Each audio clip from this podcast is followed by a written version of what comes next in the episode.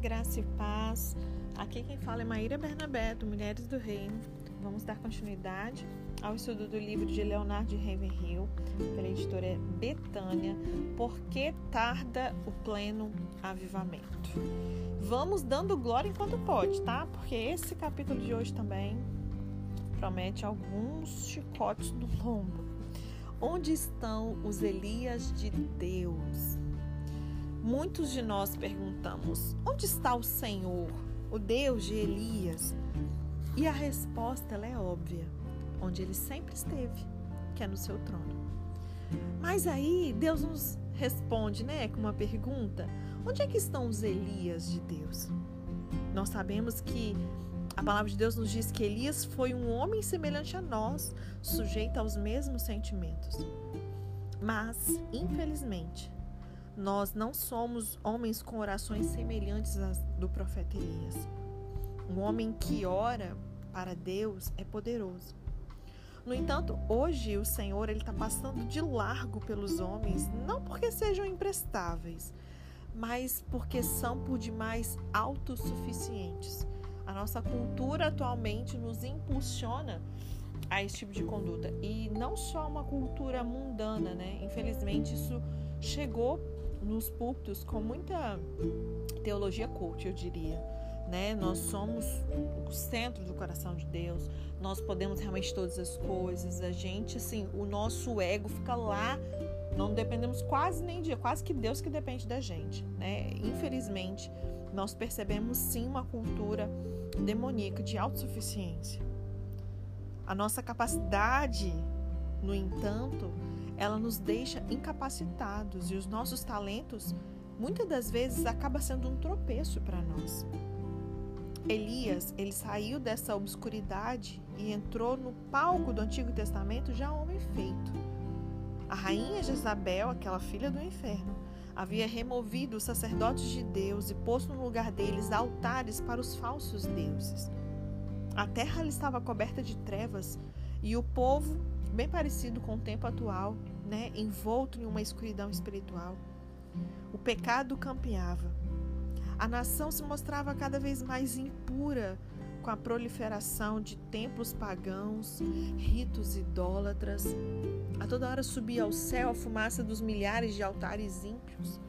E quando a gente lê isso, né, a gente sempre pensa assim, como eu sempre falo, eu gosto de abrir mesmo a nossa cachola para a gente pensar fora da caixinha porque muitas das vezes existem muitas igrejas, muitos templos hoje que estão como templos pagãos, mesmo professando uma fé cristã, mesmo se dizendo evangélicos protestantes.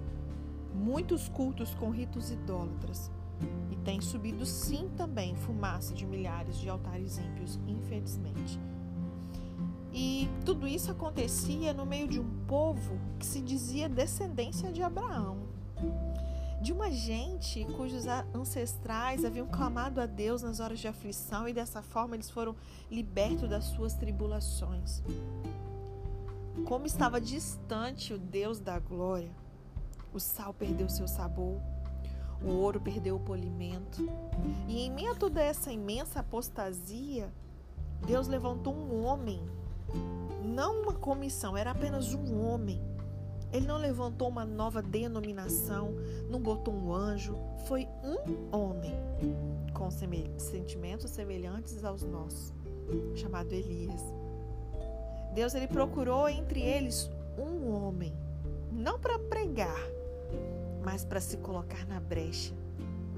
E como Abraão fizera antes, agora Elias estava ali na presença do Senhor. O resultado foi que tempos depois o Espírito Santo pôde escrever a história dele com apenas duas palavras, que são e orou. Isso é tudo que uma pessoa pode fazer para Deus e para a humanidade. Se a igreja hoje contasse com tantos intercessores quantos são os seus conselheiros, nós teríamos um avivamento dentro de um ano como nunca jamais visto. Entende por que dele ter colocado esse nome no livro? Por que tarda o pleno avivamento? Os homens que oram assim são os grandes benfeitores da humanidade. Elias foi um deles. Ele ouviu uma voz, teve uma visão, experimentou o poder espiritual, avaliou o inimigo e, tendo Deus como parceiro, conquistou sua vitória. E as lágrimas que derramou, a agonia de alma que suportou, os gemidos que exprimiu estão todos registrados no livro de Crônicas de Deus, das Crônicas de Deus. Por fim, ele surgiu para profetizar com infalibilidade divina. Conhecia a mente de Deus e foi assim que, sozinho, paralisou toda uma nação e modificou o curso da natureza. Esse homem, ele foi decidido, permaneceu firme e imperturbável como as montanhas de Gileade, no momento em que cerrou os céus para que não chovesse com a chave da fé, que serve em qualquer fechadura, ele trancou os céus, pôs a chave no bolso e fez a Acabe estremecer. E embora seja glorioso o fato de Deus poder usar um homem, ainda mais glorioso é ele ser atendido por Deus. Se um homem de Deus se puser a gemer no espírito, Deus clamará: Deixe-me ir. Talvez nos empolgasse a ideia de operarmos as maravilhas que Elias operou, mas será que nós apreciaríamos ser banidos? Irmãos, se nós quisermos realizar a obra de Deus, a maneira de Deus, porque tem isso, né? Nós queremos fazer a obra de Deus, mas do nosso jeito. Não. Se nós quisermos realizar a obra de Deus, a maneira de Deus, no tempo determinado por Ele, com o poder dele, um poder divino, teremos a bênção do Senhor e a maldição do diabo. Assim que Deus ele abre as janelas do céu para nos abençoar, o inimigo abre as portas do inferno para fazer o quê? Nos intimidar. Ele fica ali de braços cruzados. Receber a aprovação de Deus implica topar com a carranca ali do diabo. Simples pregadores podem ajudar muita gente sem prejudicar a ninguém, mas os profetas de Deus eles agitam a todos, ao mesmo tempo que deixam o diabo louco. O pregador talvez agrade ao povo. O profeta, ao contrário, vai contrariar o povo. O homem que se mostra descompromissado, inspirado e cheio de Deus, ele está sujeito a ser taxado de impatriota por censurar o pecado de uma nação, ou descaridoso porque a sua língua é como uma espada de dois gumes mesmo. Ou ele é taxado às vezes de desequilibrado, porque o peso da opinião da maioria dos pregadores é o contrário da dele, porque ele não se vende. O mero pregador ele é aclamado. Já o profeta de Deus, muitas das vezes ele é perseguido quando ele realmente é fiel ao Senhor. Ah, irmãos pregadores, nós apreciamos imensamente os grandes santos de Deus do passado, os nossos missionários, mártires, reformadores como Lutero, Wesley, entre outros. Nós escrevemos as biografias deles, reverenciamos os seus feitos, né? nós compomos elogios, erguemos memoriais. Nós fazemos tudo isso, fazemos qualquer coisa, mas não fazemos uma coisa: nós não imitamos, imitamos eles. Apreciamos o sangue que eles derramaram, mas nós não deixamos que se derrame nenhuma gota do nosso. Forte, né? Pois é. João Batista conseguiu ficar seis meses solto. Em nossos dias, numa de nossas cidades, nem ele nem Elias teria vivido um mês. Gente do céu! Ai meu Deus do céu, imagina a gente se movendo nessa mesma unção de Elias, de João Batista, e esses dois nomes em específico, vai chegar nessa última hora, então fica mais evidente ainda, né? Teriam sido presos antes disso, lançados numa prisão, no hospital de doentes mentais, acusados de julgarem os outros. Nossa, rede social então, meu Deus do céu. Se o profeta Elias, o profeta João Batista tiver, ou o apóstolo Paulo, pensa, gente, se eles tivessem Instagram hoje, meu Deus, eles teriam sido cancelados no primeiro dia, no primeiro post. Ia levar um strike ali, ó. YouTube ia, ia, ia, ia é, derrubar a rede deles, com certeza, iam ser banidos, né? por não abrandarem um pouco a sua mensagem. Nós precisamos, sabe, rever o nosso coração, as raízes do, do nosso relacionamento com Deus, o comprometimento com a palavra de Deus, porque, gente, o negócio vai ficar mais estreito daqui para frente. Por muito menos tem gente negociando, deixando a mensagem um pouco mais leve, né? Os nossos evangelistas de hoje, eles estão de olhos abertos contra o comunismo, mas não dizem uma palavra contra os outros ismos. Ai, não, que absurdo esse comunismo. Você está bem de olho em tudo, né, que nós estamos vendo atualmente, então tem coisa que não tem como mesmo estar tá contra, né, gente? Assim, entre aspas, vai acontecer, né? Mas nem por isso a gente vai deixar de pregar e ir contra eu ser adepta ou deixar irmãos nossos adeptos a isso. Não tem condições de um cristão e comunismo dar junto. Só que estamos de olhos abertos para o comunismo, mas estamos, não dizemos uma palavra contra os outros ismos que inundam os países, o nosso país. Será que não existe um mensageiro hoje? Um homem e uma mulher cheio do Espírito Santo, revestido de toda a armadura de Deus para poder denunciar o inimigo com toda a autoridade? Somente a oração poderá manter acesa a chama do nosso coração e conservar os nossos olhos fixos na visão. Sem oração não vai rolar. Não adianta ficar só maratonando Netflix. Não adianta ficar só maratonando. Ah, não, mas nem assisto Netflix. Uhum. Mas só se alimenta de pregação do YouTube. De pessoas que você nem conhece. Mas oração mesmo? Nunca nem vi, né? Esse Elias que tinha um vulcão no coração e uma voz de trovão surgiu no cenário do reino justo numa época bem parecida com a que nós estamos vivendo. As dificuldades com que se depara o evangelismo mundial são incontáveis.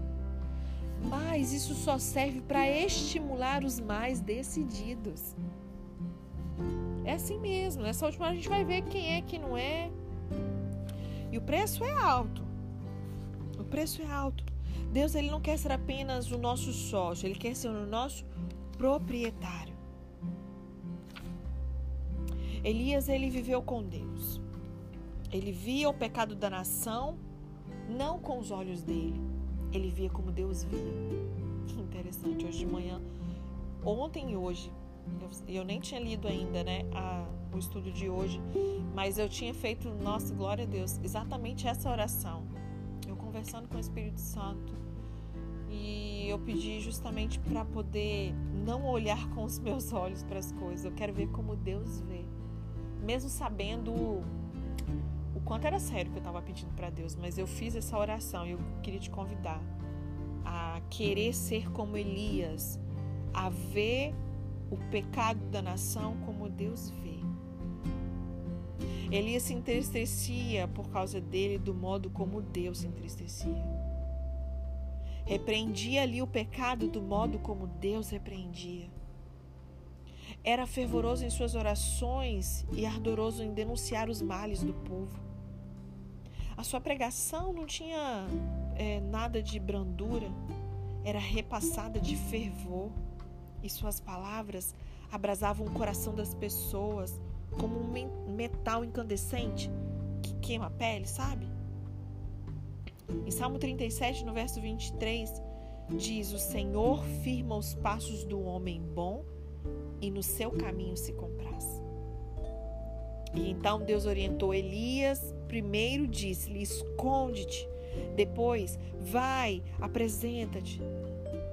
Seria errado nos esconder quando nós deveríamos estar repreendendo reis em nome do Senhor.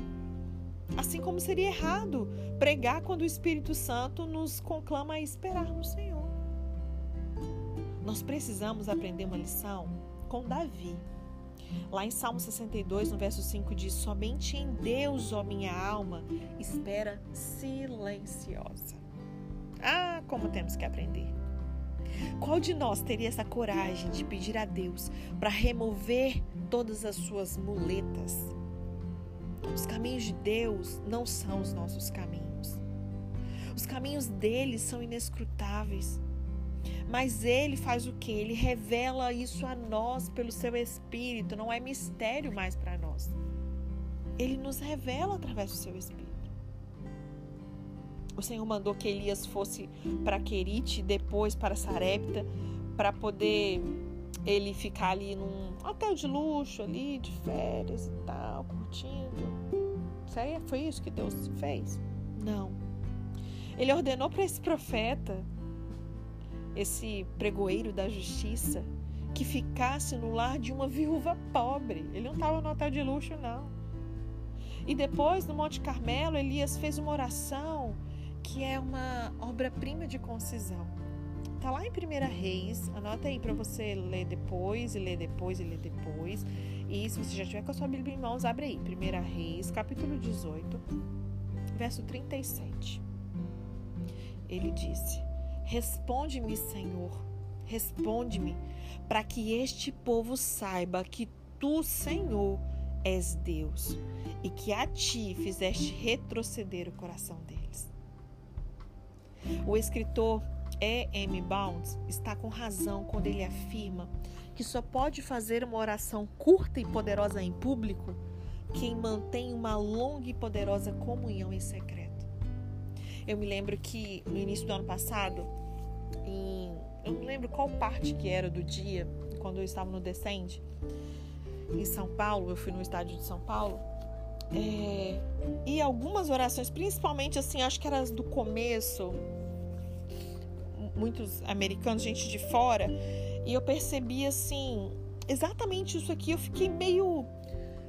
Aquilo acendeu uma luz assim em mim. Eu falava assim: esse povo ora, ora diferente.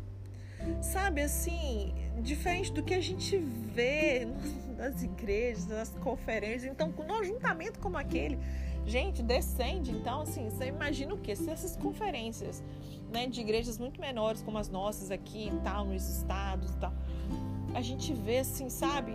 Eu falei, uau, isso aqui é pra gente maduro. Óbvio que tem gente que não é, tem. Mas eu digo assim, de você conseguir, não tem nem tempo de você pegar e esperar um arrepio, de você começar a esperar a chama acender para você entrar no, sabe, entrar ali no espírito. Não, a pessoa já tá ligada. Era uma oração curta aos nossos olhos naturais, rápida, fria, assim, sabe? Mas era exatamente isso aqui que ele tá falando me fez lembrar muito desse, desse, desse episódio. E eu falei, uau, pra que tanta firula? Pra que tanta troça? Que é isso aí mesmo. Só pode fazer uma oração curta e poderosa em público quem mantém uma longa e poderosa comunhão no secreto. Eu quero ser desse time. E eu espero que você também tenha esse desejo no seu coração e se mova em direção a isso. Amém? A petição de Elias não foi no sentido de que os sacerdotes idólatras fossem destruídos, nem que caíssem do céu relâmpagos para poder aniquilar os rebeldes israelitas. Mas a oração dele era que a glória e o poder de Deus se manifestasse ali. Olha como precisamos rever as nossas orações também. Não é verdade? Parece muitas das vezes que nós estamos querendo ajudar Deus a resolver os seus problemas. Foi o que fez Abraão e até hoje a terra é amaldiçoada por uma loucura dele. Ele ali tentando ajudar Deus. Aí vem Ismael. Elias não fez o mesmo. Ele procurou dificultar as coisas ao máximo para Deus. Queria fogo do céu, mas ensopou o holocausto de água. Deus ele gosta de ver uma oração assim, com essa audácia. Salmos 2, verso 8 diz: Pede-me e eu te darei as nações por herança e as extremidades da terra por tua possessão. Ah, meus irmãos. Ai, nossas orações em grande parte não passam de conselhos que nós estamos tentando dar a Deus. Elas são caracterizadas pelo egoísmo, porque as nossas petições são em nosso favor ou das nossas próprias denominações das nossas causas, nossos empregos, nossos casamentos, nossos filhos, nosso ministério. Como somos egoístas. Que Deus hoje corrija isso em nós. Que Ele encontre o nosso coração, sabe, totalmente escancarado, falando assim: Deus, me mostra assim, ó, a real para mim agora, me mostra aí. Que você nós tenhamos essa experiência hoje. Única. Eu espero receber testemunhos aí depois, tá? de Deus pegando uma oração que você fez ou ainda que você ainda vai fazer e na hora o Espírito Santo falar assim com você, se escute. Aí você fala, oh, misericórdia. É assim. Muitas das nossas orações são caracterizadas pelo egoísmo. Em primeiro lugar, só temos petições, é uma lista de pedidos sem fim. E tudo em nosso favor ou da nossa própria denominação, da minha placa, a igreja que eu frequento. Que Deus corrija isso em nós, amém? A nossa meta deve ser apenas Deus e nada mais. É a sua honra que está sendo profanada. Quando a gente estuda, estava vendo uma aula do seminário que estou fazendo há pouco tempo, e estava estudando sobre adoração, e a gente confunde muito, né? Não é um assunto para agora, mas adoração com louvor e uma série de coisas. E quando a gente vê a palavra no original, tanto no hebraico quanto no grego, né? No Novo Testamento e no Antigo Testamento no hebraico, a palavra ali é de glória, que foi traduzido muitas vezes para louvor nas nossas Bíblias e tal, tem a ver com a honra, a reputação, o caráter de Deus. Então, que a gente entenda isso, que a honra dele muitas das vezes está sendo profanada, mas nós fomos criados para a honra dele. É seu bendito filho que está sendo ignorado. Ele foi à cruz por mim por você para quê? As suas leis estão sendo transgredidas dia após dia. O seu nome profanado, o seu livro esquecido. Quantos só abrem a Bíblia quando estão num estudo na igreja, no culto de domingo? Não se alimentam no espiritual o tanto que se alimentam no físico. Compare aí o seu dia, quantas refeições no natural você faz e quantas refeições no espiritual você faz, com louvor, devoção, adoração, oração, jejum, meditação na palavra. Precisamos rever isso. Queremos um avivamento? Por que será que tarda o pleno avivamento?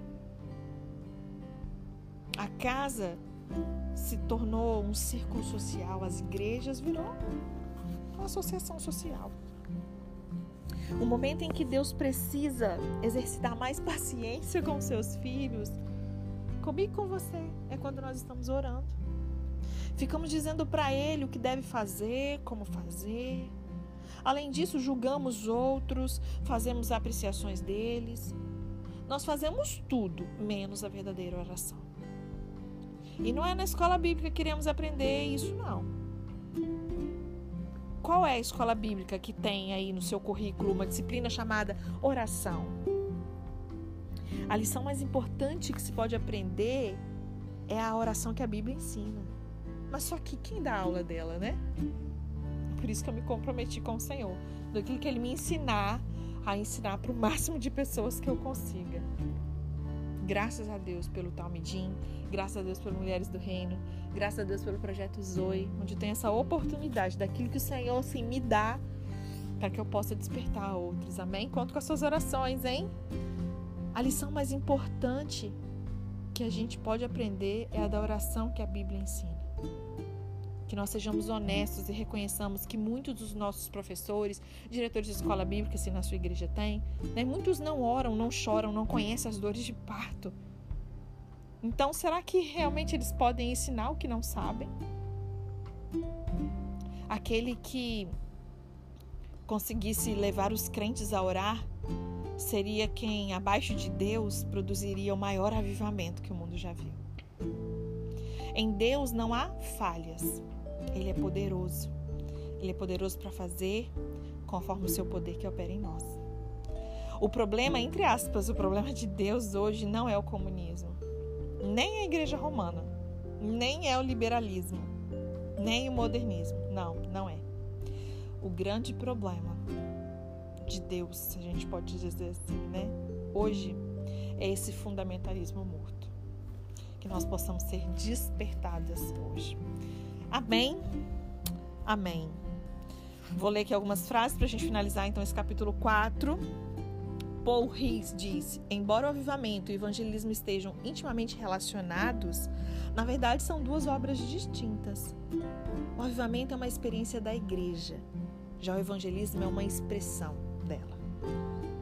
É, Lindsay Combe disse: é, Nunca foi intenção de Deus que a igreja se tornasse uma geladeira para preservar a perecível religiosidade humana.